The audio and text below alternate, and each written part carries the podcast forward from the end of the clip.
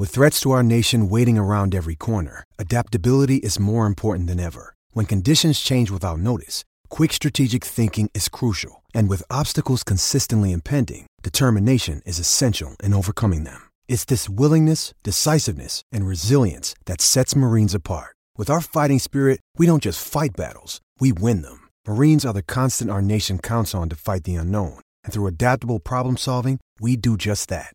Learn more at marines.com. It's time to get serious about California's failing infrastructure. More than 1,600 bridges are structurally deficient. Proposition 6 will make things even worse. Prop 6 eliminates more than 5 billion annually in dedicated transportation funding, and 6 kills local traffic relief projects already underway. That's why the California Professional Firefighters and California Association of Highway Patrolmen all say no on 6. Paid for by No on Prop 6. Stop the attack on bridge and road safety, sponsored by business, labor, local governments, and transportation advocates. Committee major funding from California Alliance for Jobs.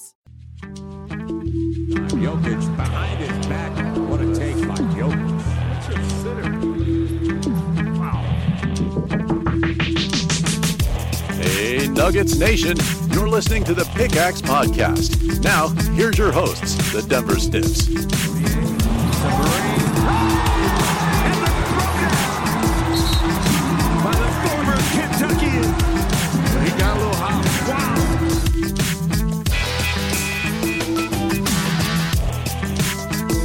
Welcome in, ladies and gentlemen, to the Pickaxe Podcast. We are so happy you are with us on your Labor Day weekend, taking some time out. Hope you're having a, or uh, hope you're having a happy Labor Day today. Um, I know. Well, I'm recording this. It's not quite Labor Day. It's almost Labor Day. It's about 11 o'clock at night on Sunday. Um, It's East Coast Labor Day, man. East Coast. There you go. There you go. So uh, coming in over the horn right there, you heard was Mr. Gordon Gross. Gordon, how's your weekend going, buddy? Pretty good, man. Nobody made me shovel some concrete, so I'm good to go. That's right. Yes, yes. I have been laboring on my Labor Day weekend. That's for sure. I've been building a fence all day, which is why we've not been able to podcast till about eleven o'clock at night. And I feel terrible about it because I'm not sure if our other co-host, Miss Ashley Douglas, who who was very very uh, clear about when her bedtime was. Uh, I'm not sure if she'll make it through this before falling asleep. But uh, Ashley, what's going on? Not much. Yeah, we probably have T minus 45 minutes, so we'll see. It's 45 minutes. We're gonna have to keep it quick. You're on the clock, man. Otherwise, that's okay. We'll just we'll just edit out the snoring. No worries. No That's worries. good. Yeah, exactly. Um, so yeah, uh, so it's uh just another kind of another slow week. We're almost we're almost out of the slow weeks here for basketball. It's so close, man. And we figure what media day is. Oh man, just about three weeks away. Um, and then right after that, they'll roll into training camp, and then after that, training camp in Boulder this year actually too. So we'll be able to check out some of that. We don't have to drive to Nebraska, um, which is great. always, always good. Yeah. We were the we were the one we were the only ones last year who who were just it's, and I think it's because Denver Stiff's writing staff is in general average age is a little bit older uh, than some of the other kind of uh, blog outlets around town. We were the only ones who did not actually take the trip down there to uh, to Nebraska to actually see it live in person because I think we were all like, yeah, I gotta work. Yeah, that's pretty much it. We have bills to pay. Other people who are like, you know, skipping college classes can go to those things. exactly. They can take a week off from class and check out Creighton. Um, but not this year. Not this year. We're at C. We're going to be at CU, so it'll be it'll be good. I'll try and get down there at least a couple times. Um, but otherwise, I mean, as far as what's going on with the Nuggets right now, there there's a there's a couple things. The Nuggets hired. We haven't even touched on the fact. So a couple weeks ago, Nuggets hired uh, Bob Weiss as as an assistant coach um, with the team. And then just this week, they hired another one, David Adelman of Rick Adelman Heritage. Um, so we'll, I want to talk about those two guys. First thing I want to get into, though, is Las Vegas did set the line for over under wins uh, for every team in the NBA, not just the Nuggets, but the Nuggets, of course, involved in that. I have been receiving a lot of hate on Twitter um, for where I think they're going to fall on that so we will we will bust into that and I'll try and explain myself better than I can in 140 characters at least. Uh, and then finally, as you know, we've been doing the um, we've been doing the player walkthroughs. We've done Gary Harris, we've done Emmanuel Mudiay, we've done Jamal Murray, we've done Nikola Jokic. So as far as our young core goes, there's really only uh, a couple more left, and the next one on the list would have to be Juancho Hernangomez, who is also right now over playing in the Eurobasket tournament for Spain and getting some significant minutes. So good times I need to talk about Juancho um, as well. Gordon, it sounded like you were going to say something there, so I wanted to. Give you I'm just saying, I, I'm not sure that any amount of explanation is going to help you out with uh, Nuggets fans when they hear your win predictions. So You know what's I funny? think you're just screwed. I've written I have written two two uh, somewhat one one was a flat out you know way too early prediction. The other one was more of a, just a breakdown of the line that was set. But I've written two now articles about uh, about the Nuggets and where generally where I think they're going to fall this season. And what's funny is the second one when I actually was more optimistic. That's the one people are beating me up about. The first more pessimistic one, nobody. It's like it slipped through the cracks. Nobody even noticed. Nobody heard your 42 wins. Yeah? Wow. there it is. All All right. right, Gordon bro- broadcast it out. Yeah, I did originally predict the Nuggets next year to win 42 games when I first when they released the schedule. I went through it game by game and I said, eh, I think 42. So, um, but anyway, so let's let's let's bust into that. Why not? It is so uh, Vegas set the line. What is it? The Vegas uh, one of the casinos there always comes out with it. The Superbook. Um, is the first one. What is it here? Let's see. Westgate, the Westgate. I want to make sure to give them credit because they always do come out with this first. And then, of course, uh, Ben Fawkes over at ESPN. He must hang out at that casino a lot because he's always got the first first one to report it. Right. he, he just hangs out there and down there at the bar and waits for them to post the lines, and that's his scoop for the year. No, I joke. I joke. I'm sure Ben's a good guy. Never met him, but I'm sure he's great. Um, anyway, so the Vegas set the lines. Uh, the Denver Nuggets coming in at 45 and a half. Now, the interesting thing about the Nuggets being at 45 and a half is that is way, way better than where they have been the past two seasons. I think uh, they before last year, I think they were at 34 and a half. And I believe the season before that, I want to say 30 and a half. Um, in both of those uh, times, I looked at those right on the forefront and said, well, that's an easy take the over on that because I know the Nuggets Yep. well enough. And, and right, they're going to pass those. I mean, last year's was especially ridiculous. They said 34 and a half. I think the Nuggets, what, won 32 games the year prior? So they essentially said, hey, even though you figured out this guy, Nikola Jokic, sort of, I guess, considering how the start of the season went. But even though you know at least you've got this guy Nikola Jokic, we, we think that's only going to equate to two wins. So that last year was was to me was really easy. This year, 45 and a half, man, that is a that is a tough one. So let, I mean, let's bust into what we've been talking about. I'm pessimistic. I would take the under if you were going to force me to bet that line. I would take the under. I think getting six wins, a six win improvement, is going to be harder uh, than it seems, especially as the more wins you get, it, the harder it is to improve your winning margin year by year, uh, if that makes any sense. So essentially, it's a lot easier to go from 34 to 40 uh, or 32 to 40 than it is to go to 40 to 46, is what I'm saying there. So. Um, I think I, I think though it's a pretty competitive line. If I if I was a betting man, I would stay away from it in general. Um, if I were going to set it personally, I might drop it one game. I think 44.5 uh, is probably right there because I think the Nuggets are probably right about 44 wins on the season. Ashley, what about you? Did you think uh, 45 and a half wins was, was too high, too low, just right? I think it's probably just about right. I mean, I think the Nuggets aren't going to struggle as much at the beginning of the season this year with Paul Millsap, and now that the young guys have a little bit of footing underneath them, and obviously we've seen some pictures of Juancho. Looks like he's. We'll talk about this Muscle later, watch. That's right. but yeah, he's you know. So I, I think I think they're in good shape. That I think the variable is going to be if Mike Malone decides to tinker with the roster and the lineup too much Right. and play, you know, the the lineup all of power power forwards. lineup. Yeah. Yeah. So yeah, we'll see what happens there. But uh, if they play the guys Uh, that they're gonna start, don't- then I think Yeah, no.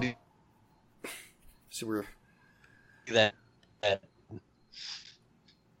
Gordon. I, I, you, you broke up on me there a little bit, but what were you saying about this? I might have just lost Gordon. All right. Well, I'm gonna keep. I'm gonna. I'm just gonna stick with you, Ashley. Let's see if we can. Uh, see. No, then I just said that. Oh, there that, yeah, if Malone wants to play that power forward one, uh,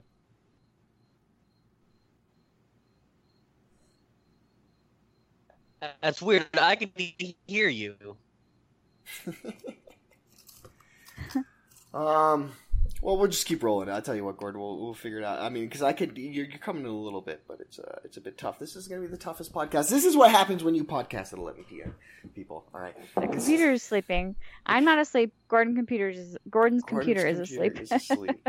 um, I thought you brought up a good point there, though, Ashley, about about Malone, and, and I think what Gordon's getting at too there is, is you got these four power forwards. Um, and yeah, the the temptation has got to be there for coach to use it, right? Because we've seen coach do this in the past. He's he's always been given a, a tough task in terms of of managing minutes for guys because he's usually got about eleven or twelve guys who legitimately could be rotation players. Um, now he doesn't have those, and he's and it's fair. Like he wants to get them experience. He wants to see how viable they are.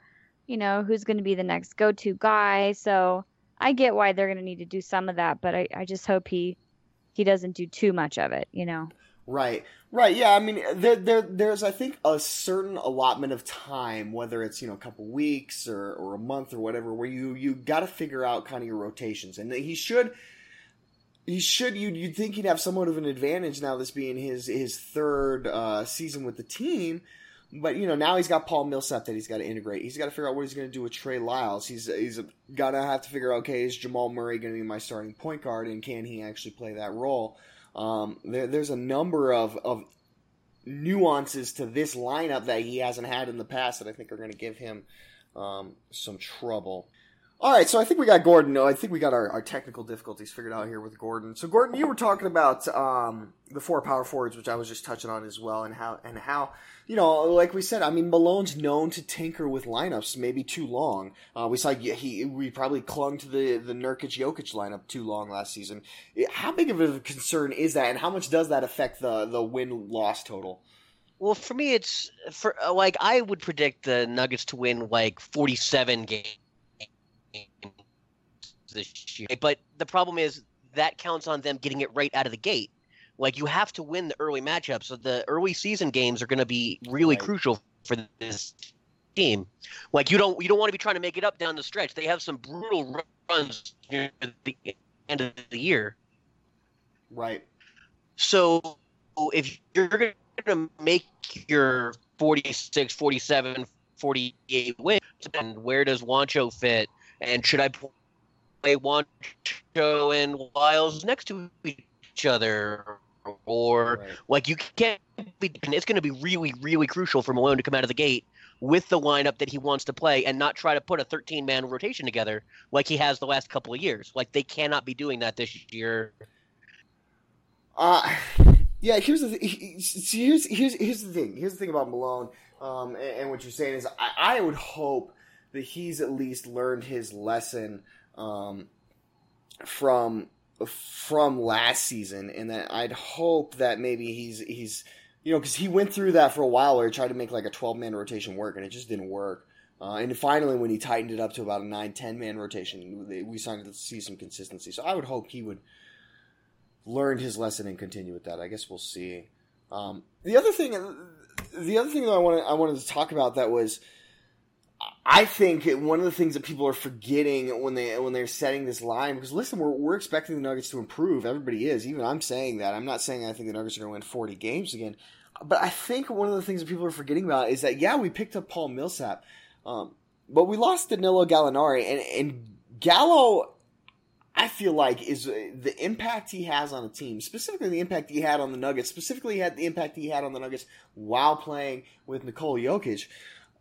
I think it's just so underrated because when he when he was with Nikola, he had the ability to become this hyper efficient scorer who basically was only getting open looks and then free throws. Those were pretty much the only two types of shots he was taking. I mean, I remember last year in the preseason, he had man, he had one of the most most efficient uh, preseasons I've ever seen. I think his true shooting number was like something like up in the eighty percent. So, to me, losing Gallo offsets a lot of what Paul Millsap um, brings to you in terms of total wins. Now, look, Paul Millsap is a is a ten times better defender than Gallo. He's a ten times better defender than anybody on this team. And I, the Nuggets obviously need help on the defensive end way more than they need to on the offensive end. So I think Paul Millsap is still a net positive over Danilo Gallinari, but I just don't think it's as much as people are expecting. Well, Actually, Well, all right, go ahead, Gordon. What do, what do you think? My issue with that is uh, the Nuggets won a ton of games. Um, at the end of last season, you know, once 12-15 happened and we got Jokic in the starting lineup again. So all of those early Gallo moments didn't help us win games. They won games later in the season, and Gallo missed what 15 games in in February, uh, March, April. Like he missed a ton of Right. games, and they did just fine winning without him. They won at what a 44 win clip without him, or a 41 44 win clip with Jokic down to the line, right? Uh, 12 15 on. So we're not asking for them to win 12 15 and go forward, except Millsap should be a couple of games more than Gallo course of the season, mostly because he's going to play. Like that's that's what you're looking at. So I I don't think they're asking them for a large stretch to make the the the Vegas line. Is all I'm saying. Gotcha, gotcha. Yeah, I don't know. I just here's the thing. I, I, the thing is, is you got to start counting up. Okay, what are the what are the ways that they're going to get these extra wins? What is worth extra wins? And to me, adding Paul Millsap, which clearly is worth extra wins, but to me, it's worth one or two instead of three or four because you're at the same time subtracting away. Um, what Gallo gave you, and I just think there, there were games, man, last year where, where Gallo, being one of the more veteran guys, being the best veteran scorer on the team, there were games I think he bailed them out um, that I'm a little Absolutely. concerned with. You know, Yeah. who, who so who's the bailout guy now? Now I guess right? Is it, is it Wilson Chandler?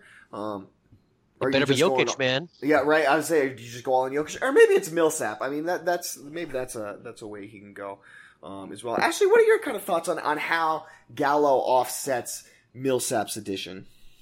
Well, I think I'm I've always been a, a Gallinari fan and and Gallinari's presence, love him or hate him, he, it's going to need to be replaced somehow. He brought a huge scoring presence to the Nuggets and you're right, the Nuggets don't have a scoring problem, but that was when Gallinari was on the team and I know that there's plenty of other people to fill that role, but somebody's going to have to step up and be the guy. And I don't know that Wilson Chandler is that guy. I think Gallinari's personality has a little more gumption than than Wilson Chandler.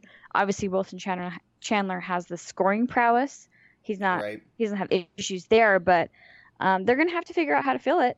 It's it's definitely you you can't lose what was you know your best offensive scorer and not have a huge impact on the team, in my right, opinion. Right. Yeah, no, and I, and I agree, and I, I think you know, I, people will look at it and say, well, you know, Millsap Millsap can hold his own on the offensive end, um, and you expect some some improvement from Nikola Jokic simply from the fact more that you're going to actually start him as the center uh, throughout the entire season, and then you know maybe some improvement from Gary Harris, Jamal Murray. Uh, a guy who you can have a lot of improvement. And I, I, but here's the thing: I learned this. I learned this from from being a Rockies fan. Is is, is where it comes from you, you start doing those things where you start saying, well, you know, hey, if, if Jamal Murray improves, Gary Harris improves, and Nikola Jokic, we get him over the whole season, and then he's able Yeah. to maintain that consistency, and The you know, you bring in Paul Millsap. Yeah, suddenly you start adding if after if after if, and you start thinking, well, what is the actual probability that all these things are going to hit? And, it, and it's just not likely. And, and the, the other thing that I keep bringing up to people is like, we're also pretty much counting on the Nuggets being healthy the entire season because you take Yeah. other than maybe other than maybe Gary Harris because I think you could probably survive uh, sliding Jamal over to the two guard and and maybe starting Jameer in a pinch. I think that you could probably be okay there. But so, but if you lose Jamal Murray, um, and you're forced to basically be play Jamal Jameer Nelson and Emmanuel Mudiay as your point guards. If you lose Wilson Chandler and you Ugh. have no small forward, uh, if you lose Paul Millsap, even though you're 20 deep at power forward, you've got nobody of his caliber. And certainly, if you lose Nikola Jokic, if any one of those guys gets hurt, like the whole thing is is just a giant giant question mark after that point. So yeah, that, that- but it's that way for any good team, man. I mean, unless you're Golden State. Like if you're Golden State, you can survive without Durant. But I mean, if if if you're playing in Oklahoma City and Paul George goes down, well, you're not winning 50 games. It, that's the same for any like of these contenders. Is that their real guys have to play? We're just not used to it because it's Denver, and we've been the most injured guys never play. team in the league for the last three years. Yeah. Right, right. Yeah, that is fair. I, I was just looking at. You're right. I mean, Oklahoma City's at 51 and a half. If either Westbrook, just one of Westbrook or George goes down there, they're not making that. Um, No. Minnesota, yeah, man, Minnesota's got a really high line. I'd be taking the under there as well. So, uh, so that's just a lot to gel in a, in a short period of time, man. Like Minnesota is going to have to put so much together out of the gate to make that mark. That's that's still, my concern they, with them. They still got nobody who can shoot the ball either, which is the which is an issue. Um, they got lots so of guys who want to shoot the ball. Come on, yeah, that's true. They got lots of guys that have no problem taking the shots, just making them. That's their issues. Um, but let's let's let's get into that though, because so trying to figure out kind of like where so this this forty five or forty six win point, where would that put the Nuggets in terms of of playoff seeding? If you look at just the lines, it, that would put them at six. They would be behind. You would obviously have Golden State at the number one seed, uh, Houston at number two, San Antonio number three, Oklahoma City at number four. I think that's pretty much spot on. Um, then Minnesota at five, which, like we said, that might be a bit ambitious. Uh, Nuggets at six, Clippers at seven, and the Blazers would round out the playoffs at number eight, according to these Vegas lines. See, again, I, I, I think six probably pretty close to about right. I I have just as many questions about whether the Nuggets could get a fifth seed as I do about Minnesota, as I do about Los Angeles, as I do about Portland or New Orleans or anybody. I think that's a total crapshoot for for five through eight. Five through eight, agreed. Yeah. So you know, they could they get it? Sure. Could they not? Um, know, they they could. They could not. Uh, Ashley, what do you think? Where do you think the Nuggets end up as far as playoff seeding this year? I don't think they uh, get above seven. That's my oh. opinion. Oh. I mean, you look at teams like Golden State, San Antonio, Oklahoma City, Houston, Memphis. I mean, that's true. Memphis isn't. Where do they have Memphis on this? They have like Memphis I like tenth or something. Yeah, 37 and a half. Wow, I think that's an that, easy uh, over. I think the Clippers might, and Clippers in Minnesota might be wild cards. We'll see how they we'll see how they do, right. and a lot of change, um, right? Yeah, I think Utah. I don't think Utah is in, uh, but I think yeah, seven or eight, but not higher than than seven. I think. I thought I thought for a second you were about to bring the the late night uh, hot take because I thought you were about to say I don't think the Nuggets are going to make the playoffs. And I was like, whoa. Well, I mean, I guess been... we'll see. You know, right? I think you have Portland, which as much mm-hmm. as I'm not a Jusuf Nurkic fan. They could get it None together, and and they could be kicked out of that. I think that you know there are mm. several wild cards there. Um, right, you look at spot. I mean, you look at so you look at the teams that are under them. Portland, I could see Portland being better. Utah, I mean, if Rudy Gobert is everything that Ryan Blackburn thinks he is, then uh, he'll absolutely the they could be ahead of the Nuggets. Um, Phoenix, the Clippers, Yeah, Phoenix is going to be garbage. um, the Pelicans, if they can figure it out. Uh, the Grizzlies, like that's the crazy one to me because they still the Grizzlies still have they still have like they lost Zach Randolph and they don't have Tony Allen anymore. But let's be honest, those guys were on their very last legs. And granted, yes, Marcus Gasol is is getting long in the tooth, and and Mike Conley is certainly starting to head towards the back end of his prime, but they still have Mike Conley and Marc Gasol. It's, do not do not bet against the Grizzlies. Like that's right. that's a terrible idea. That that I hadn't even noticed that until we just brought up now. That to me is like that. if I was a if I was gonna have a betting website, that would be my lock right there. Take the over on Memphis. That's nuts. I mean, even you even look at Dallas at 35 and a half and it's like, well, if if Dirk finds that fountain of youth one more time and yeah, I can't talk myself into Dallas. What am I saying? No, I'm not buying Dallas. But the Nuggets could absolutely win the playoffs, man. They could miss the playoffs completely. Now, mm-hmm. I think Malone gets fired if they miss the playoffs. Oh yeah, but sure. they they could definitely miss the playoffs, and it wouldn't take a lot of injuries. It would take some mismanagement. It would take some lack of chemistry to start the season. It would take a couple of terrible. Lineups. Yeah, yeah, well, a couple of last minute horrible losses like they managed last right. year.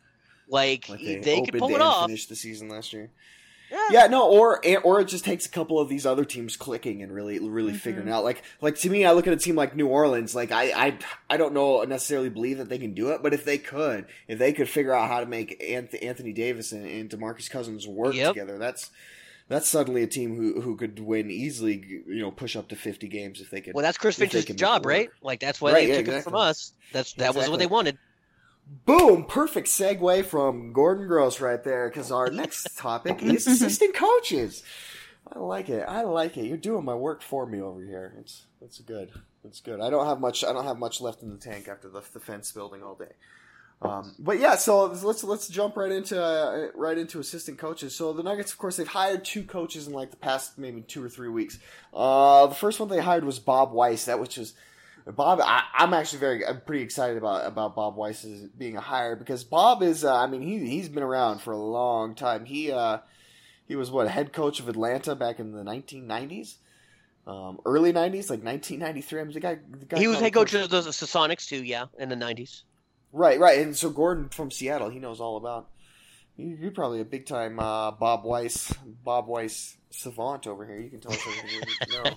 Bob, Bob was on was on George Karl's staffs, so that's where I know him from in in uh, from Seattle. That's correct. And then they uh, they wound up giving him the gig when um, Karl got fired. I believe uh, no, actually, I think it was when Nate McMillan got let Nate go McMillan. to Portland. Yeah. Um, I think Bob right, Weiss took over for that.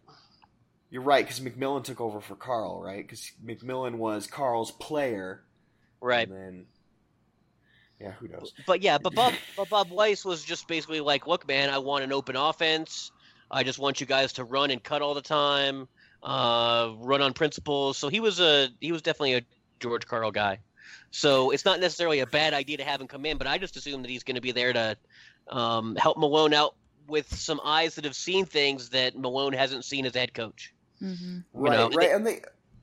I think he said as excuse me. I think he said as much maybe in the interview. I want to say it was with Chris Dempsey, um, where he kind of said like hey, yeah, they're not really bringing me in to focus on any certain aspect of the game. It's more of a, hey, I've been around for a long time. Let me throw these ideas at you. Let me throw this ideas at you. And I was, we were talking about it right when he got hired. What I was, what I was saying was, you know, when you think about it, I mean, Brian Shaw had no one like that on his staff. Um, Michael Malone has never had anyone like that on his staff. The last time you had a coach who'd been around for a long time was when it was George Karl. Um, so, and even even George Karl, when he first came back to the Nuggets, those first few years, he brought back Doug Moe right. to be one of his assistant coaches. So even even a guy who is successful and and as experienced as George Karl still saw the value of hey, let's bring in the the old long and tooth kind of coach to just kind of help us, you know, maybe bounce different ideas off the wall, or maybe help the head coach run not not tell him how to do his job per se, but just help give him ideas about how to you know run uh, the organization. There's so much that it goes into a head coach that you don't really even consider. Having a guy like Weiss around who can kind of be that old, the old guy to, to lean on is, uh, I think is going to be be extremely valuable. Doesn't uh, doesn't Weiss have a, an NBA title himself? Did, did I, I see that in in his information? Mm, Maybe not maybe as an assistant. Let's see. I mean, I could tell you here. I quick. don't remember. Like as a as a player, as a player. Oh, as a player, oh, he might have. Knows. Yeah. Oh, he, so, played, he played. Uh, he played for the Sixers player, back in the that's 60s. what I thought I saw. For Philadelphia, yeah. Yeah, way back. That's what I I read, and and you know I I think that, that just having somebody around that has competed at that level, you know, would, even making it past the second round of the playoffs, you need somebody that yeah. understands how to compete like that, you know? You can anybody can make the playoffs, right? Congratulations. But that's not the goal. The goal is not to just make the playoffs and then say, "Okay, great, go team." You know, let's figure it out and get get far in this thing. And I think Weiss probably is the one to bring a little bit of that seasoned experience right. to the Nuggets. Well, and Denver's problem, Denver's problem forever. I mean, they have a GM who'd never been a GM before. Their assistant GM has never been a GM before their owner is younger than the assistant GM. Like, right. you know, you've got a head coach who's one of the, he looks like an old man, but he's one of the younger head coaches in the league. Like, it, eh, and all of his staff are full of babies. Like, he doesn't have right. anybody who's been around. So I'm perfectly happy with with Weiss coming in to at least, you know, give an old man perspective of here's how things have been for the last 30 years in the sport. Let's figure something out um, rather than trying to reinvent the wheel all the time. Right. Right. Yeah, and I think that's not only that, the not even just trying to reinvent the wheel. I think he'll probably try and keep. Look, one of the things about Coach Malone, and he'd even admit it, is he man, he is he is an emotional guy, uh, and he is a passionate guy, and he tends to wear. Uh, wear oh, yeah. his emotions on his sleeve, and sometimes, I mean, if if you ever been been talking to Coach after after a tough loss, you can see it. I mean, he he has a hard time sometimes controlling his emotion and keeping that even keel. Um, and so maybe a guy like Weiss can help him help him do that. All right, Ashley. So I got the scoop. Um, Bob Weiss did play six games for the 1967 championship Philadelphia 76ers. So I'm not sure. And, and See? anything in that Ashley bringing environment. the like- Yep. Yeah, it was obviously a long time ago, but you know, 67. But hey, but you never know, right? But I, I think you bring up. Listen, he he's been there, right? And that and that matters, um, especially for a lot of these guys who haven't been there. You know who else has been to the finals, though? Of course, is Jameer Nelson. So maybe he can oh boy, here we go. see, see, goes Forget everything I said. Forget everything I said. Oh, I knew that. I was I was waiting to pull that one on you because I knew that was a That's one. Of, funny. he's one. He's one of your pet peeves.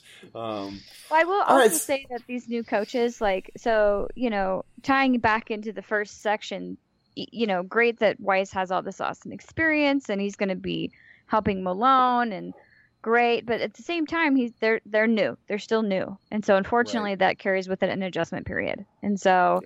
Um, I just I really get frustrated when there's just constant turnover in the NBA, like all Yep. the time. So that that could impact their wins. It could make them have a little more time to get used to things. It's very true, and they don't. Um, you know, they haven't. They really haven't replaced Chris Finch with anyone because, like I said, I don't think Weiss is filling that role. Um, and so, That's still my pet peeve too. There is, I mean, like they just hired, um, you know, David Adelman, who he is most famous for being a coach's son, which is where Malone comes from as well. right, Like, eh, but at least Malone's carved out some of his own, you know, legacy for himself as a head coach and as a guy who was a very respected assistant around the league. And I can't find anything on David Adelman other than, you know, some brushes with the law ten years ago. Like, there's nothing. right, Yeah, I I know he does. He was a, a player development guy, and we love those guys. We try to promote player development guys, but I can't tell why that is either. So we haven't replaced Chris Finch. I'm hoping that uh, you know we've gone from Chris Fleming, who went to the Nets, and he was very well respected when he came over, but he was new, Right. and that's why they got the jump on him. And then he went to go coach with his you know former teammate, which makes perfect sense I to mean, me. yeah. eh, The other thing about Fleming too, I mean, he was the the head coach for the German national team. I mean, he, he Yeah. had some chops. He also Yeah, had he chops some in his own right. And then Finch was available because um, uh, D'Antoni took over. right, you And know, Finch was and- a head coach of an international team as well, right? I think he. Uh, he coached internationally. I don't remember if he was a head coach. He also coached for the D League, but he had he had chops, and he was the offensive assistant for Houston, and very well respected around the league. Right. and those guys keep leaving, and it's it's starts you know, inside the organization this time that they don't lose anything with this offense because that will be another reason. Like actually said time back to the beginning, that that'd be another reason for us to slip is if our offense goes from steps, people are going to figure you out. Right, right, yeah. So here's the here's the scoop on on Adelman. Um, obviously he's Rick Adelman's son. Uh, that's that's the, the the biggest the name recognition there. But so here's the deal. So he he came on. He got his first gig coaching as a player development coach with uh, Minnesota back in 2011, and of course at that time Rick Adelman was uh, was also the GM or, or vice president of basketball operations, something like that. Um, so so obviously there there was that connection that, got him the job because before that, um, he coached uh, Lincoln High School in Portland. Uh, they won some district championships, a state championship. Uh, part of that, he was an assistant coach at uh, Jesuit High School in Portland. Uh, and then you know he he played. He went to the University of Portland. I don't know that he actually played for the University of Portland. Um, so there's not there's just not a lot there, you know. I mean, I, granted the Nuggets didn't go all Rockies on us and make him the head coach. Uh, after all he had was high school experience, and he doesn't. I mean, he's been in the league now for five years, but there's just not a lot. There's just not a lot there, and so he comes on as as, as a player development coach, which is which is fine. Uh, we were kind of talking before the pod. That's kind of it seems like that's where they also that's also the coaching development um, rung. That seems kind of how like guys get their start in, in the coaching ranks as, as player development, and then they they work their way up from there. I just I'm I'm like that with you, Gordon. I just don't know. I mean, I don't know what he really brings. I don't, and and look, I won't know because I'm not there at, at, at every practice, every minute, and seeing what he's doing with the players. And obviously, he's going to be working and he's going to be helping the team in some fashion. I just don't know that it's it's uh, not nearly as significant. I think as losing a guy like Chris Finch is is, is bringing on a guy like Adelman. Ashley, what were your thoughts on on Adelman's hire? On Adelman, you said? Yeah. Um.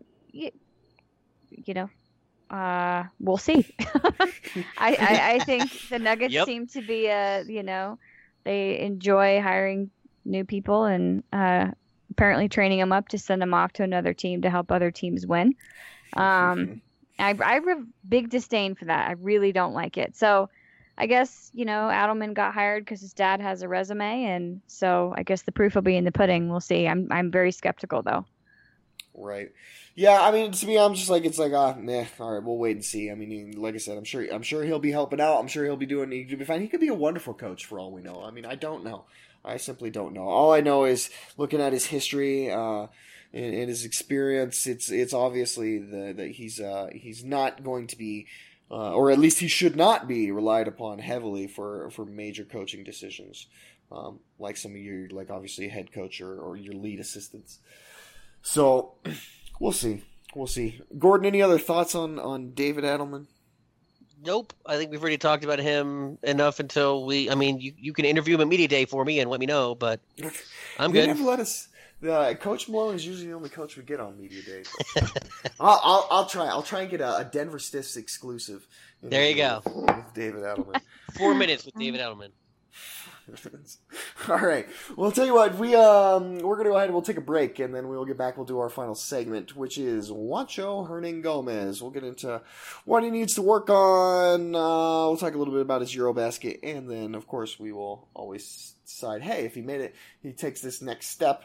What would that mean for the Nuggets? And I actually have a little bit of different opinion about Juancho taking the next steps than I would have any of our previous ones. So you want to stay tuned for that. All right. So we will be right back. We've all been there. When the budget's the tightest or a time is the shortest, that's when disaster strikes. The last thing anyone wants to deal with in these times is an electrical issue in their home or business. Maybe your light suddenly won't turn on, or maybe a home inspector wants that electrical service changed before you can close out on a property you're selling. Heck, maybe it's not even an emergency at all and you're just looking to finish out your basement or get some power ran to that new AC unit. Whatever your need may be, give Sun Electrical a call. They're a family owned and operated business that serves the Front Range, and you can be assured that you'll not only get the highest quality service, but you'll also get the most affordable price as well. Mike, the owner of Sun Electrical, will come to your home or business personally to evaluate your situation and provide a free estimate. And he stands by the work Sun performs as a fully licensed and insured electrical contractor.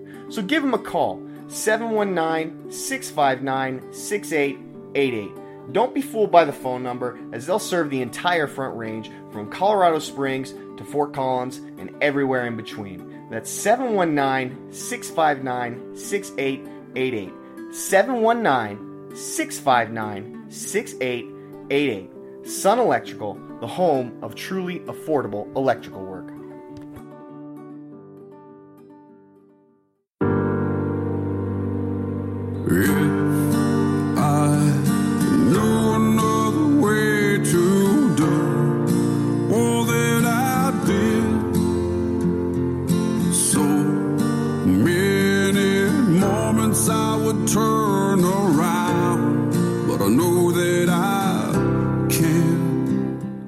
Everybody. Zach from Denver Stiffs here. I want to tell you about one of my favorite artists from right here in Denver, Colorado, and that's Porter Laurie. You're listening to his single, Escape My Skin, right now, and if you're liking what you're hearing, his album Hell or High Water is available on iTunes. Also, you can check out his website, porterlaurie.format.com. That's P O R T E R L O R I dot format com. Give them a listen. I broke out of every place that tried to keep me in, but I can't escape my can't escape my skin.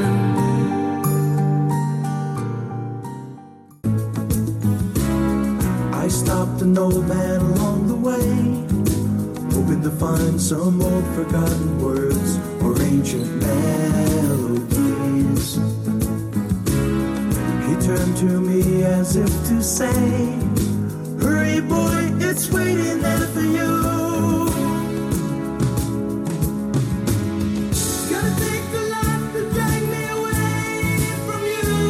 All right, everybody, welcome back to the Pickaxe Podcast. I am Zach Nikosh, by the way. I don't think I said that in the intro. I always forget. Um, we are, of course, with DenverStiffs.com. I am here today with tonight uh, with, with Gordon Gross and Ashley Douglas. They've been so kind It's to stay almost up tomorrow. late. I was It gonna is almost tomorrow. Yep.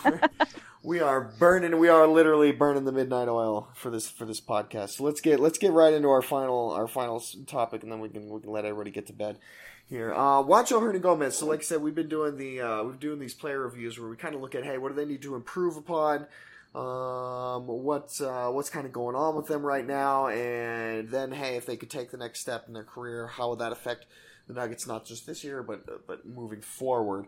Um, so Juancho's our, our guy of, of topic of this week. Uh, Gordon, I'll go straight to it. When we're looking at Juancho, when you're looking at him, what's what do you think? Hey, this is really what he needs to add to his game, or this is what he really needs to polish up to be able to make him a more complete player. Look, man, I had this like 2,000 word like argument with uh, Daniel like a week ago. Um, it really depends for me on what position they want him to play. Like Right. if you want him to play a stretch four as opposed to a ball um, handling three, it changes things for me. But we're getting toward. They keep bringing up positionless basketball all the time. How you know guys just going to play, but I don't. There are people who can play positionless basketball, but I'm not sure that Juancho is one of those people um, because his skill set is really, really useful as a role player, but I don't think it's especially broad right now. Um, so Right. for Juancho, like the best thing he can do for himself really is learn how to handle the basketball and dribble in traffic because he's terrible at it right now. He's Yeah. just terrible at it. That and some passing would be great, but right now, if he's just going to be a shooter, if he's going to you know stretch the floor and grab some rebounds and and nail threes, Right, like and hustle up and down the floor like yeah, yeah, but I mean, right. you, you know what? Like Peja Stojakovic made like uh, he made All Star teams doing that. yeah. Like all he did was stand on the three point line, shoot the ball, grab a couple rebounds, and run the floor. You know what? I- I'm gonna. This is this is obviously the totally off topic sidebar. You always talk about who are the greatest shooters of all time. Why do we never bring Peja up in that in that conversation? I don't know. People me- should. Peja was awesome. Right.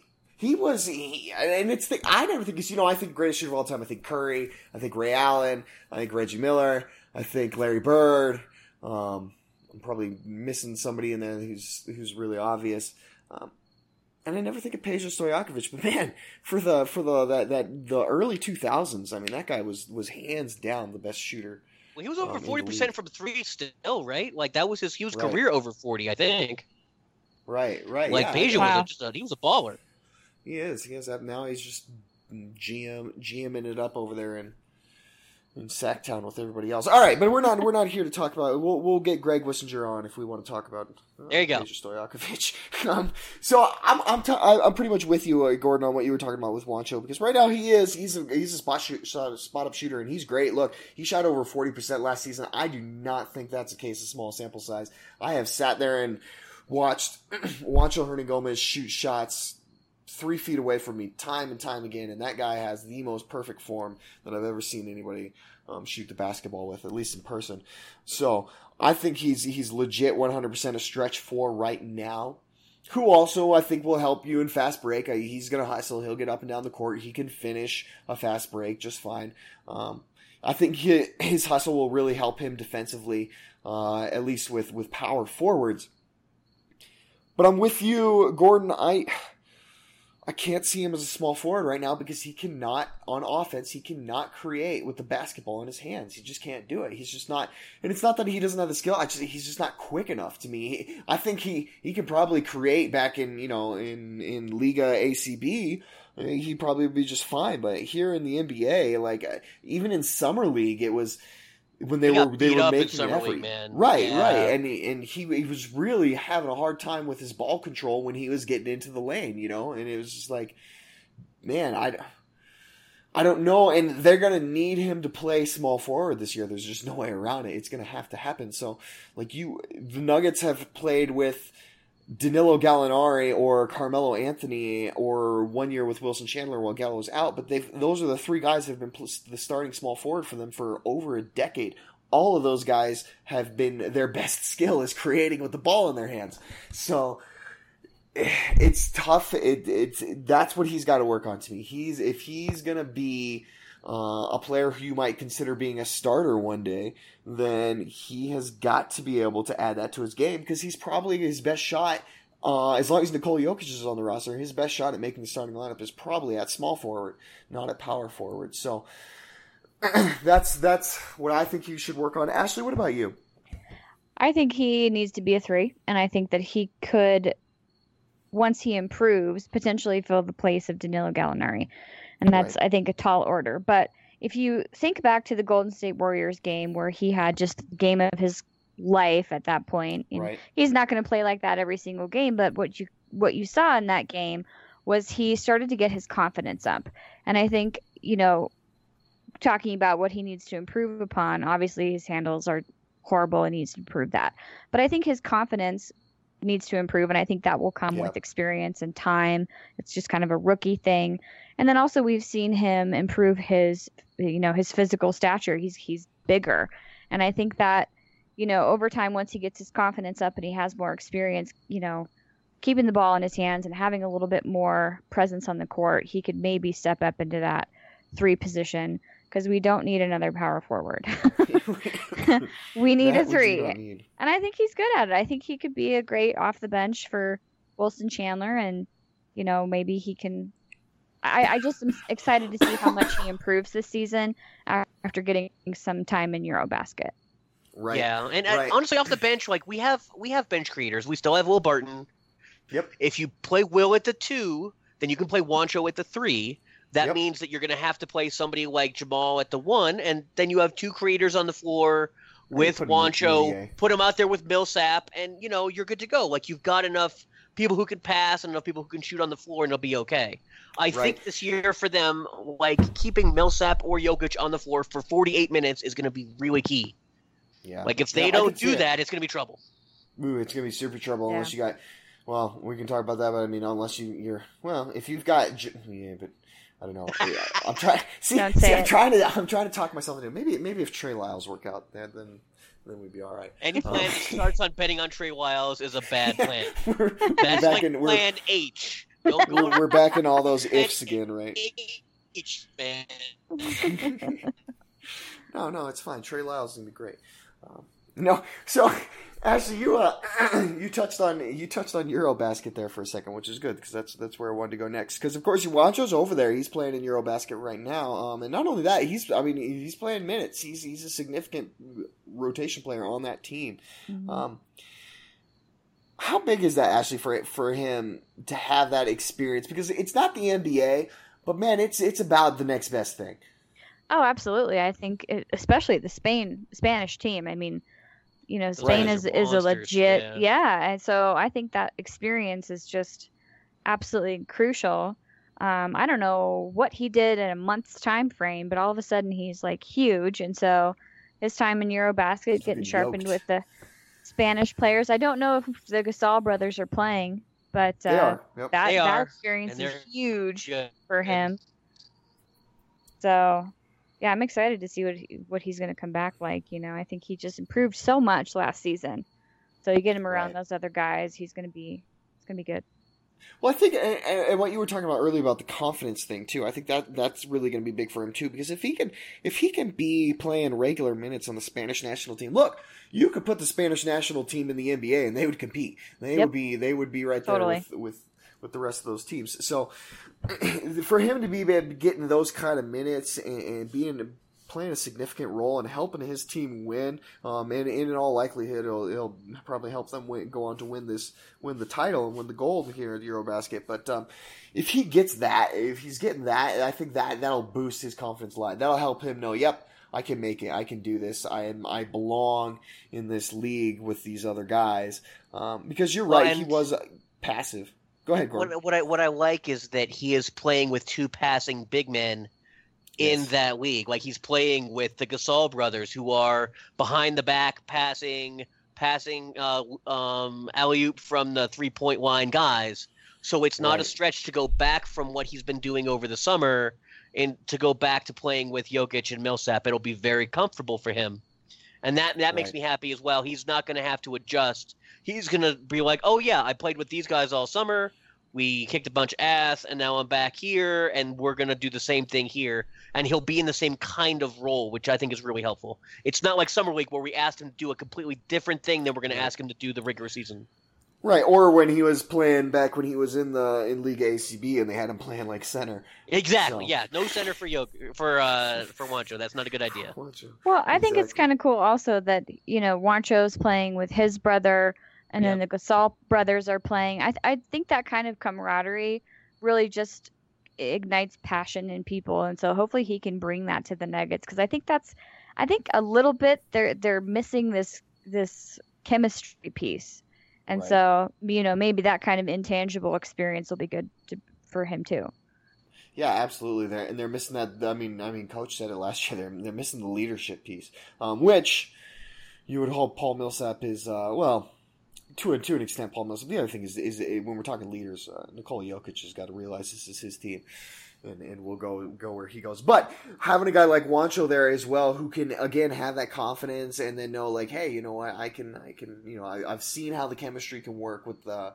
Uh, with with my Spanish team, I want to try and recreate some of the things that we did there uh, to help this team out. They, it certainly certainly can transfer, I think. So um, that's a good point as well. Let's all right. Let's move into the very final final portion of this podcast, which is so it's funny we've always talked about how a guy has to improve and or if he took that next step and with and with Nikola Jokic it was well if he becomes a you know first team all NBA type player or with Gary Harris if he becomes a, a borderline all star same kind of same deal with Jamal Murray the Emmanuel Mudiay uh, Emmanuel Mudiay being more of a kind of a similar case with Juancho Gomez where it's not like hey can this guy become an, an all star it's hey could this guy be like a starter?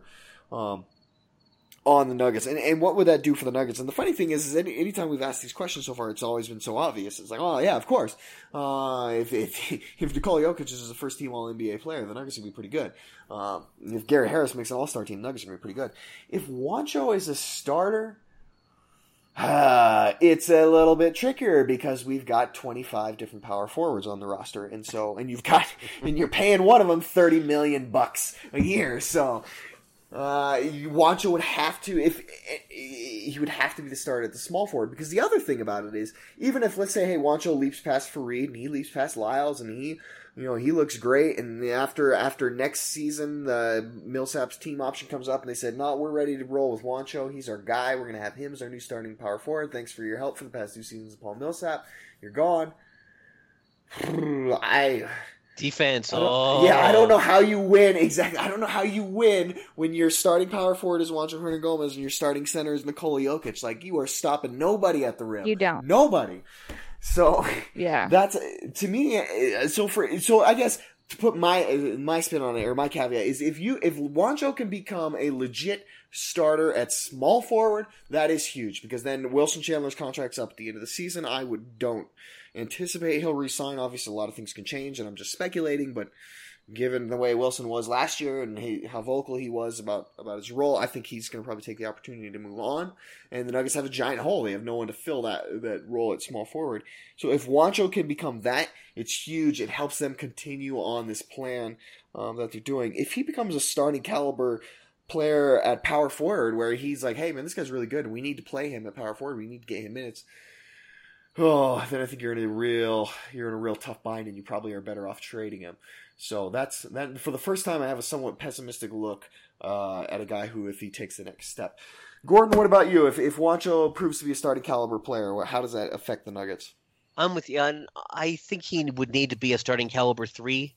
I still have Juancho penciled in as a as a bench anything, um, just because of where his skill set's at. It's Right. it's hard because he's so new to the league, and you're like, well, he's so young, but he, he's six months younger than Jokic. So Right. yes, he's so young, but we're asking people of his age on the team to do a lot of uh, water carrying. Like they're having to put in a lot of minutes with a lot of important minutes. Him, Murray, all those guys are going to have, Harris, you know, right. Gary Harris, who's only just uh, you know another a year and older, younger than right. that. Um, you're asking guys to carry a lot of weight. Uh, so for him, yeah, it would have to be small forward for me. Even though I've said before that I, I view him as kind of a stretch four off the bench. I view him like a Ryan Anderson. You know, uh, that's fine. It, it's a fluid, you know, situation at forward. He's a combo forward. He's always going to be one. But if he can pull legit starting minutes at small forward and he can defend at small forward, that guy could be really, really great for this team because that's the piece that they are missing right now. Like you said, they don't have a young three. They don't have somebody that you can trust. And both Barton and um, Chandler, I expect to be gone after this year. Yeah, right. They, they just, they're not gonna be able to pay him. Bart as well. So uh, you don't have a combo, you know, three, and you don't have a, you know, the combo forward that you have in Chandler. So Juancho has to be the guy. Uh, we'll see how many minutes he gets and, and how well he steps up this year. But he's got so many great skills. If he can just stay in his lane, if he can just be one of those guys that doesn't try to do too much and doesn't try to dribble into traffic with four guys against him, that's he can't play like Gallo, like especially not right now. I was just gonna That's call that the Gallo. idea. Do not, yeah, do Yeah. not do the Gallo. He's not going to be good at that. He's going to have to do what he does. He's going to have to play like Juancho. Go grab rebounds, go block shots, go hustle on on transition, go spot up for threes in Juancho land, and you know feel good. That will be a So- really good role. Gordon, no faith in Darrell Arthur as a combo forward. Ugh, I, I and I love Darrell. Uh, for Right, the 40 right. Games a year, I'm going to get Darrell. I really love Darrell. I just I'm hoping this procedure he's gotten done this summer is going to really help him out. Like right. it's the sort of procedure that should help him for like two years, so that I'll help him get another contract, basically. And that's uh, I'm hopeful that he'll be able to play in enough games this coming year to be really useful. But this is a weird roster for him, so yeah, it will- he's he's Because when he I mean, plays, the more he plays, the better he shoots. It's true. amazing. right. he's Yeah. he's a very viable stretch four in, in that sense. Truly. And the guy can shoot. He's just his Mhm. knees are just his knees just won't do it for him anymore. But as a backup, as a backup to Millsap, like he's basically if a healthy Darrell he's a Arthur Millsap light. Yeah. is a terrific backup to Millsap because he Mhm. can Yeah. play the four, he can defend, he can stretch the floor. Like he can't Yeah. pass, but that doesn't matter. Yeah. Like you, he's the backup. Why you got he'd Jokic? great. Yeah, exactly. so he's perfect as a backup for if he's healthy. So, like I said, my hope for him this year that could really be a game changer for the Nuggets if him at the backup four, it doesn't stress Wilson Chandler out by making him play the four too much. You don't have Juancho playing the four overly much that he can concentrate on the three. It helps your rotations a lot. You'd have to clear out about three power forwards. Mm, but it would saying, help. You've you've just pissed off Kenneth Faried and Trey Lyles and Tyler Lydon, but that's all right. I don't I don't Hey. expect at least two of those guys to be here very long, so I'm okay with it. Yeah, they got to move at least one, right? And because otherwise, you got to have Kenneth Faried as your star, as your as your bench or guy. seven or yeah. Yeah, one or seven, right?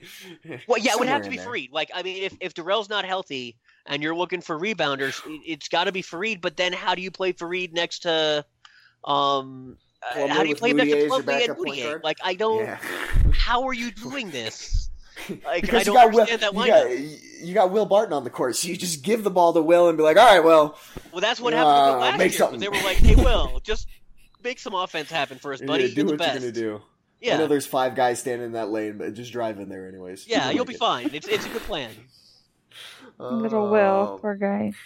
Ashley, we didn't get to we didn't get to hear your opinions on on uh, if Juancho became a starter. I think it would be fantastic, and I'm I'm a big Juancho fan, and I'm going to be kind of the rosy, probably a little unrealistic optimist here, but I think he needs to be a three, and I think that um, I will give him a little bit of credit. I will say that Malone tinkering with the lineups last year, I think a lot of people struggled with knowing their role. I think we heard Right. Wilson Chandler express some frustration about where's my Yep. spot? Like, how do I fit into this whole mix? And so I don't completely I, I, I think this year is going to be a really telling year for him to kind of get comfy in his role. And now that now he has a, a legitimate need, the Nuggets need him. And so, you know, I'm excited to see how he'll step up to fill that need because he's definitely going to be off the bench for Wilson Chandler. Uh, and, you know, we'll see if he can take that starting spot. Maybe not this year, but next year. And well, he'll have to It's a- next year if Wilson leaves, you know. Right, it's, it's there. It's there for for the taking for him if he can Yeah. do it. That's for sure. So Exactly. No, I think it's great if he does because I think that, you know, again, it's just this young core coming up, and it just, um, you know, I'm looking at ideals here. I I know that, but I would love to see him blossom into what we saw he could be last year. And he's such a talented kid, man. Yeah. Like you want, and puts he wants, work. He wants to be great. What I love about both him and Murray is that they want to be great and they put Yeah. the time in. They don't just wish for it. Those guys spend their hours in the gym to be great, and I love that about them.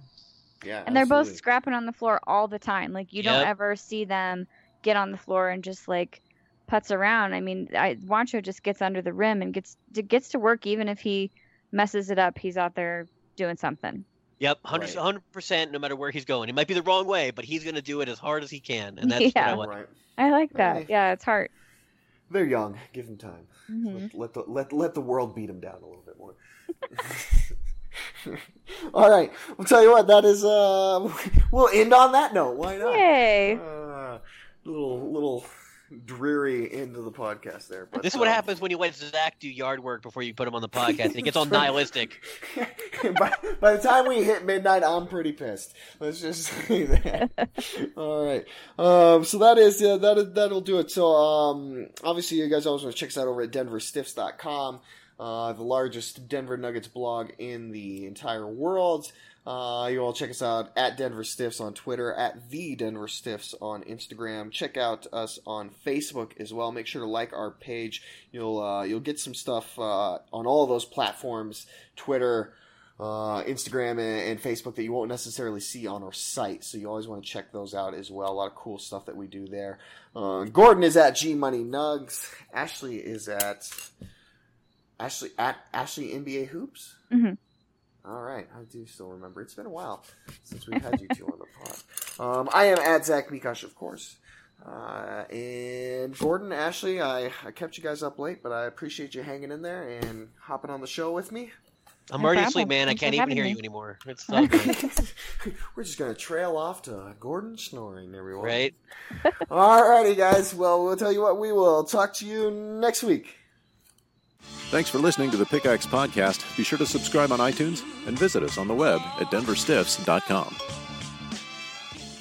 It's time to get serious about California's failing infrastructure. More than 1,600 bridges are structurally deficient. Proposition 6 will make things even worse. Prop 6 eliminates more than 5 billion annually in dedicated transportation funding, and 6 kills local traffic relief projects already underway. That's why the California Professional Firefighters and California Association of Highway Patrolmen all say no on 6. Paid for by No on Prop 6. Stop the attack on bridge and road safety, sponsored by business, labor, local governments, and transportation advocates. Committee major funding from California Alliance for Jobs.